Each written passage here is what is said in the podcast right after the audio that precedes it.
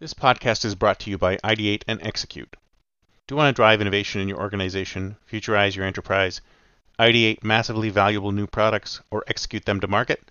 Then contact us today at ideateandexecute.com and get started. Why listen to the past when you can listen to the future?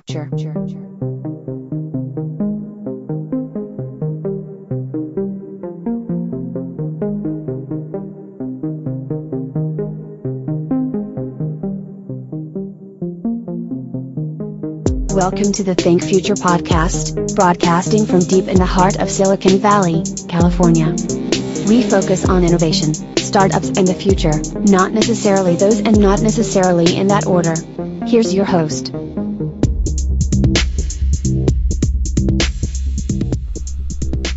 This is Kalaboukis with Think Future.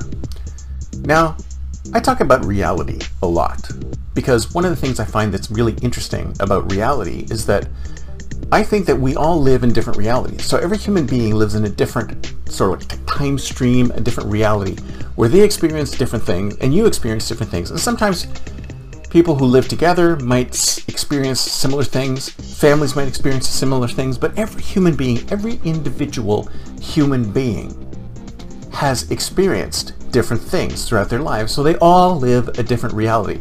And because this reality occurred in the past, then that is a reality that occurred in the past, and that reality may not occur again. I've said this before in a number of different shows. But if you think about it, when you think about AI, when you mash up AI with this concept that everything is a different reality, then how can you possibly, how can you possibly come up with unbiased AI? Because AI is always biased to history if you go back and look at what happened before and you base your decisions based on what happened before, then you're going to be wrong 100% of the time. And you know why? Because, like I said, the past is a completely different reality from the present and the future. Past results do not necessarily indicate future success because those are completely different realities. And this is why it's so truly difficult to remove bias from AI. Because if you think about it, AI can only look at what's happened already. It's big data, right? It looks at historical data, it looks at trends, it looks at things that have happened already and it patterns its decisions based on what's happened already, assuming that those things are going to happen again. But the problem is, is that in a lot of cases, those realities will never repeat. What happened last year may never happen again. And the year before that also may never happen again. I mean, look at last year. Last year, we had COVID-19, we had the coronavirus. That changed all sorts of data for all sorts of things. Because if you look at last year and you try to calculate what happened this year, what's going to happen this year based on what happened last year, you're going to get a completely different set of things because that reality is completely different from this reality. It works the same with bias. Let's say you're looking at a database of software developers that you've hired. If you take that database of software developers that you hired and you feed it into a system then the AI is just going to give you more people just like that system created. Now, if your system, if you believe the system be successful, then isn't that what you're expecting? Whatever comes out of the system is going to be, you're going to get more of the same. But what if you don't want? But the problem is that this new reality and last year's reality are completely different realities. You have to debias your AI prediction model for the future.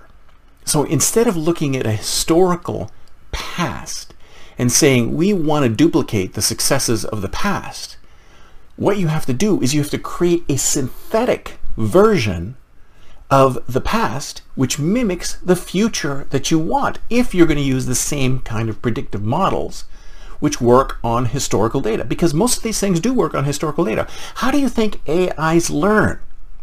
They learn by looking at things that have already happened. And that's how human beings are learn too. We look at things that have already happened and we compare those things that have already happened to what's happening in front of us now, and we intake this new information and we use it to learn new things.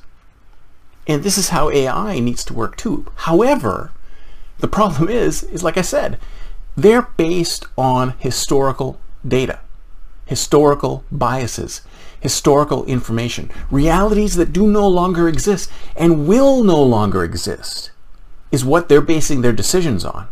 Now, the thing about human beings is that we can look at that and we can say, you know what, this is not the same time as it was back then. Brand new things are happening, and we can take those new things and process them as part of what we're doing. But AI can't do that because it doesn't have the critical thinking to be able to think into the future and go and think of a future that is not patterned on the past. So really what we need to do is if we want a different future reality, then we need to make sure that our past reality is not the same as the reality that we're seeing. So we need to generate a new synthetic history for our AIs to look at. And this new synthetic history needs to go in the direction that we want it to go in, in the direction of the reality that we're looking at. So I'm seeing that there's opportunities here. There's opportunities for startups founders to actually generate synthetic historical data which points towards trends that we feel are going to happen based on our future predictions of where things are going to go. We need to create that historical data, this synthetic historical data, which replicates a re- ideal reality and feed that into the AI to get the trend of the future. Or am I wrong?